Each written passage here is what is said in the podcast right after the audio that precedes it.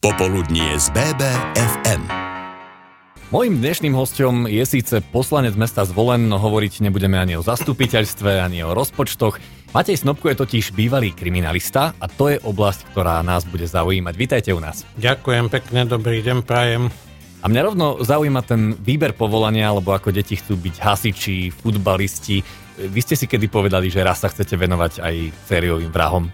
No to je také rodinné postihnutie, lebo mama robila na súdnom lekárstve tu v Banskej Bystrici, kde som teda aj vyrastala. Veľmi ma to zaujímalo, zaujímali ma laboratória, ten personál bol ku mne ústretový, venoval sa mi.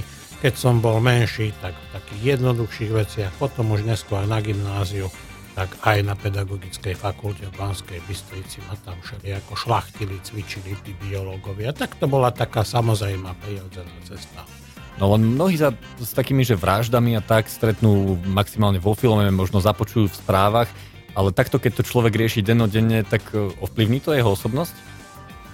Ťažko povedať, ja si myslím, že nie, no ale ktorý blázon vám povie, že je chorý, málo ktorý, ale, ale nie. Ono človek vlastne, keď vidí tie ľudské osudy a keď sa v nich vrtá ako profilovač, lebo ja som bol profilovač, to je človek, ktorý teda vykresluje páchateľa z miesta činu, tak vlastne musíte sa do toho vcítiť a uvedomujete si poprvé hodnotu života, uvedomujete si zbytočnosť konfliktov, zbytočné naháňanie a vlastne ste poučení tým, že vražda to je také nie dobré odstránenie prekážky, ktorá nám stojí v ceste. Niekto sa nevie dočkať dedictva, niekoho zlosti priečný sused, niekto má, potrebuje peniaze, aby sa k ním dostal niekoho zavraždí. Väčšinou je to je to mm, taká, taká veľmi zlá cesta s tým, že človek si myslí, že toto je dobrý nápad, potom mu to už base tak neprípadá, alebo potom je tam nejaký konflikt,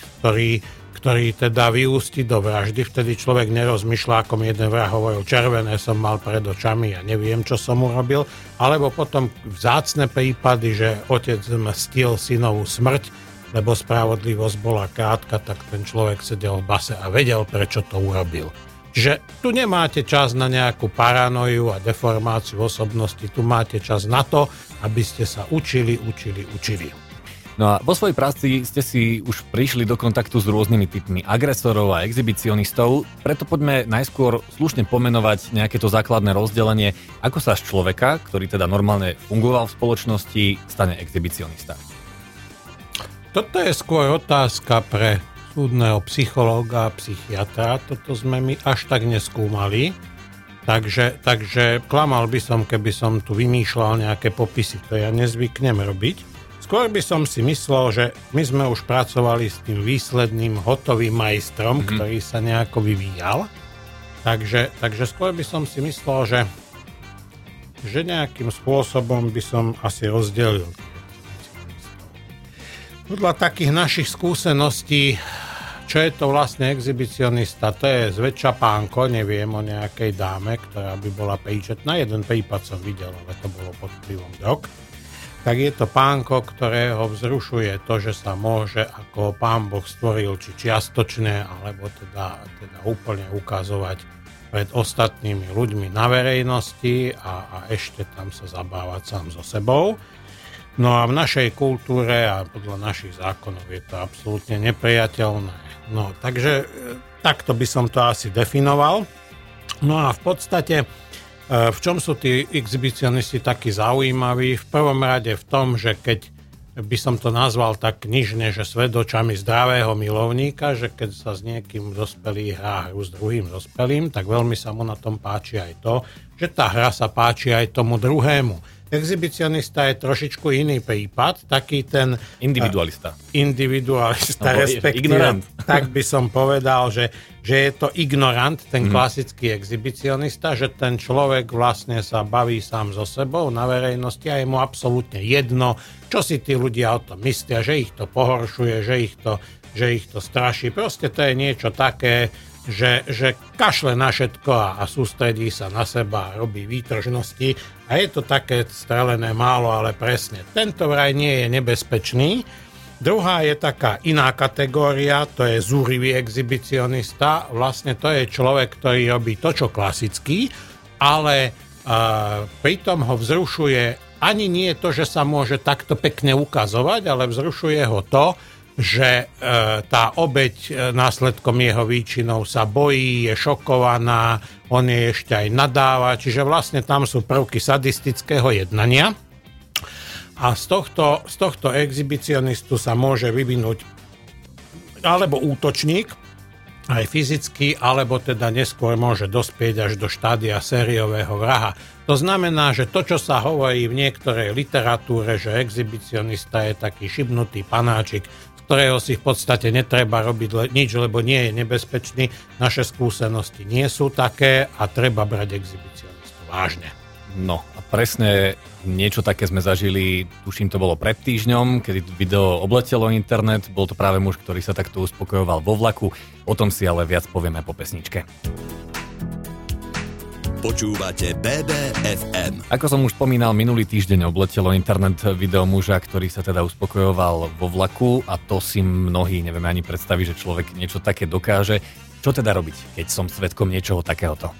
Ešte by som to trošičku doplnil, ak môžem, že takých exhibicionistov by som rozdelil tak literárne, to není odborné delenie, to je moje spisovateľské, na estrádneho umelca a nezdržanlivého nedočkavca. Estrádny umelec to má také svoje obľúbené miesto, napríklad park, možno aj vlak, opustené stavenisko, tichú uličku, e, mnohí z nich si to pripravujú, to svoje estrádne číslo, čakajú na nejakú obeď, vyskočia, urobia tralala a obeď akože buď zdrhne, alebo zostáva tam a sú spokojní, ak sa im to vydarí, potom sa vracajú domov, fantazírujú o tom a sprievodne s tým aj robia svoju gymnastiku. Čiže je to taký, taký milovnícky zážitok. To je z toho, že sa viem predviesť, to ma vzrušuje. E, No a druhý je nedočkavý, nezdržanlivý. To sú takí zaujímaví ľudia, že vlastne ich niečo tak zaujme a vzruší a nevedia to vydržať. Jednoducho vybavia si to na mieste. E,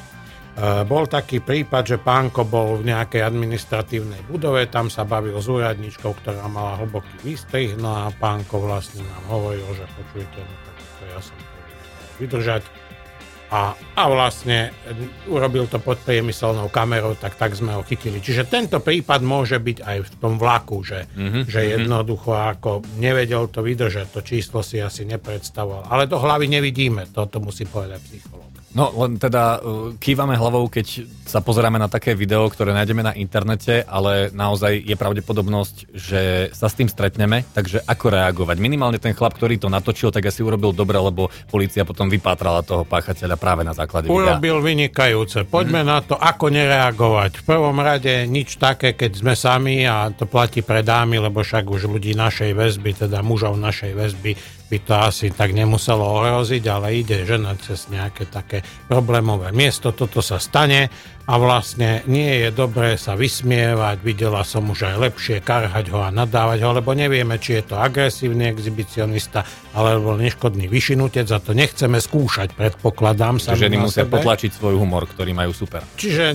nech sa na to vykašľú, nech si zapamätajú postup, teda popis, nie postup, popis a tváre, popis oblečenia, hneď nech vyrozumejú políciu, okamžite ako sa číslo skončí a osamejú, aby vedeli chytiť toho človeka, lebo, lebo jemu treba v ďalšom konaní zabrániť, lebo toto proste je, je choroba a, a on nezastane sám od seba, nezastaví sa a toto by som nerobil. Nefotografoval by som takisto, keď som sama z očí v oči. No a čo robiť? Poďme na to. Ak je to tak, ako v tom vlaku, tam bolo viac ľudí, tam ich ho nenapadne všetkých. To znamená, že ten človek, čo to nafilmoval, veľmi dobre urobil, lebo, lebo teda polícia mohla ho chytiť a mohol, je to nezlomný dôkaz aj pre súd, čiže ten človek sa asi bude musieť aj liečiť. Pokiaľ není to takéto, že je tam skupina ľudí, ale sme viacerí, tak alebo vidíme, že to niekto robí, tak diskrétne, na, tak aby to nevidel ten páchateľ nafilmovať z toho istého dôvodu, alebo nafotiť i hneď vyrozumieť políciu. No a v podstate pokiaľ som, pokiaľ som tam sama v tom parku s takýmto bláznom, tak jednoducho netreba ho provokovať, a snažiť sa zdrhnúť z toho miesta čím najskôr, však to není hamba, ale niekedy je útek nemožný. Takže vlastne, ako som povedal, zapamätať si a nahlásiť polícii hneď. Mojím dnešným hostom v BBFM rádiu je Matej Snobko, ktorý je bývalý kriminalista, špecializujúci sa na násilnú a sexuálnu trestnú činnosť. Neskôr pracoval ako vedúci oddelenia profilovania páchateľa a toto oddelenie ste vy aj vytvorili?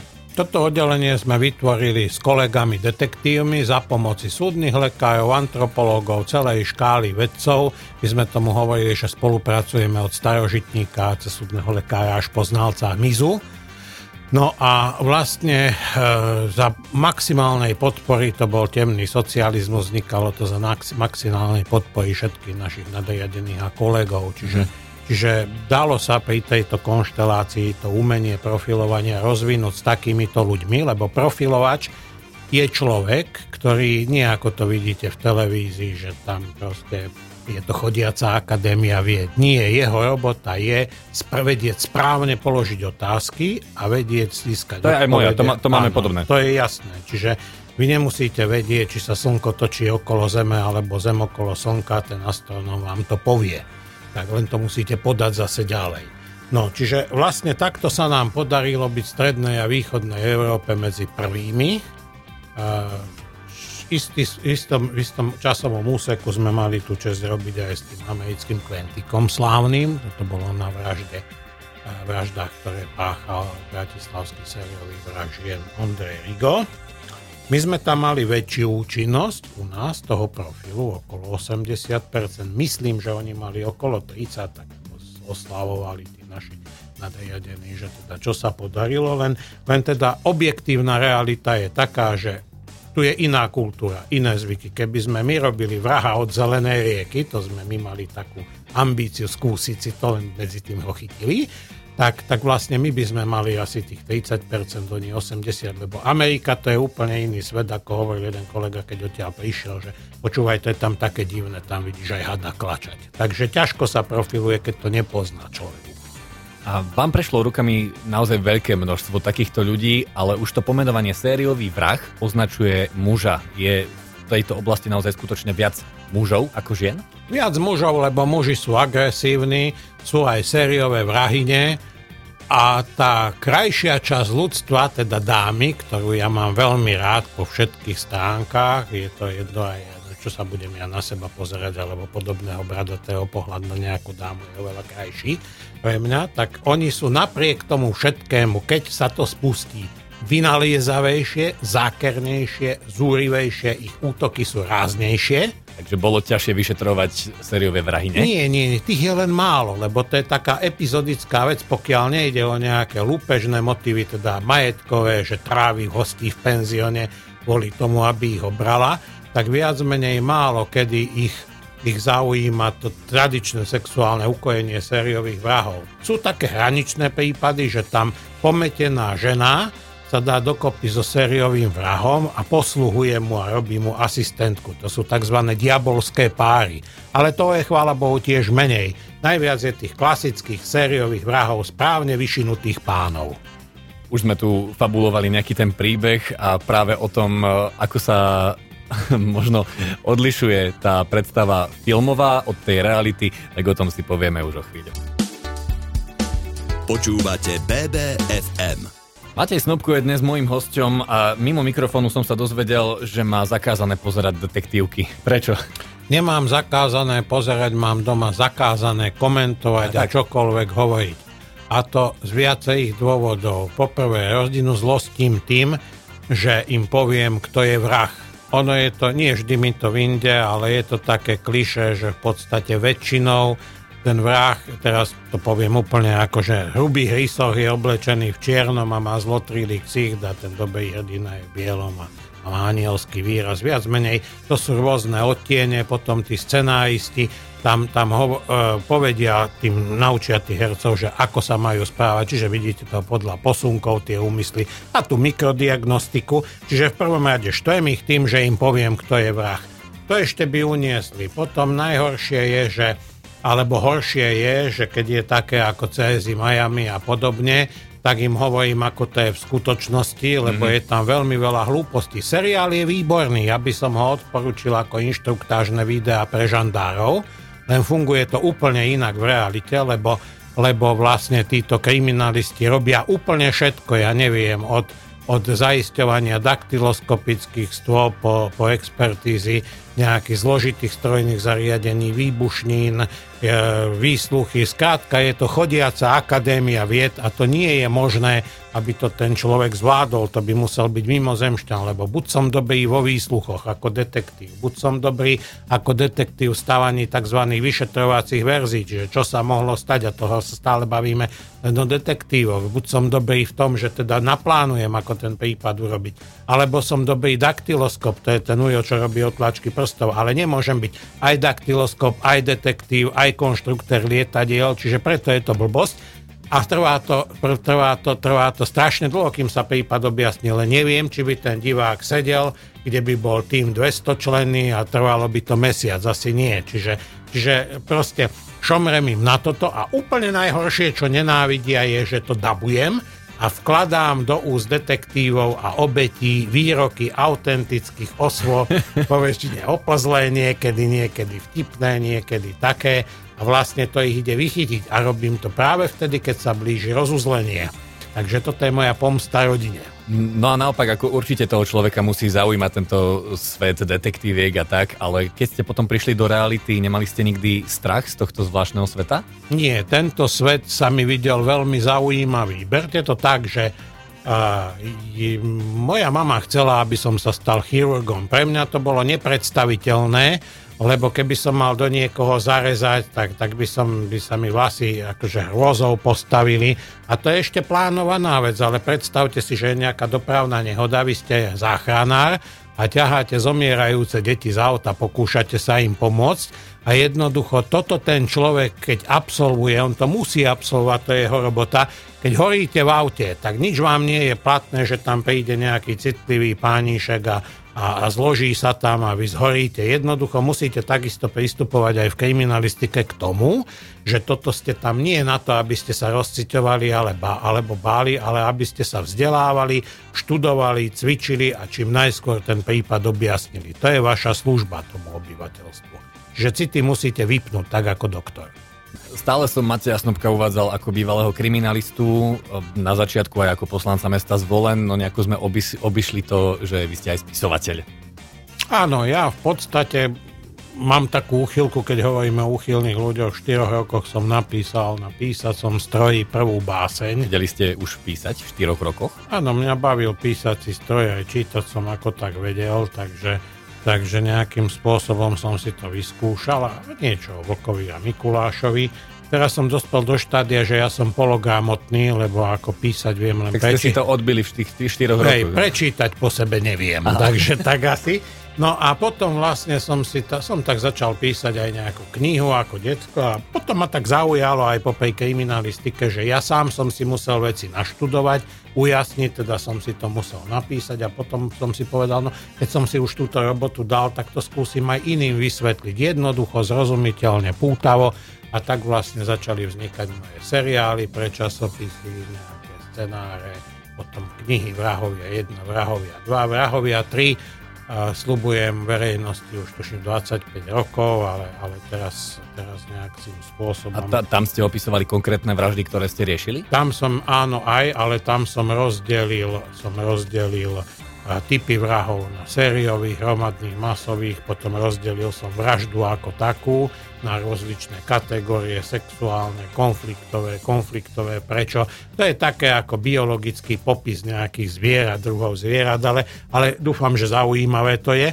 No a vlastne v, druhé, v druhom diele som, som aj pridal, že tresty smrti áno či nie, čo cítia a vidia tí popravovaní zločinci, či bolo voľa lepšie v stredoveku. No a trojka má byť, to bolo pomerne ľahké, lebo kto koho zjedol, zavraždil, obesil, čo potom sa mu stalo, to je fajn, ale trojka je náročná, lebo tá je, teraz robíme na tom s kolegami, to je ako nevychovať zo svojho dieťaťa zločinca alebo asociála.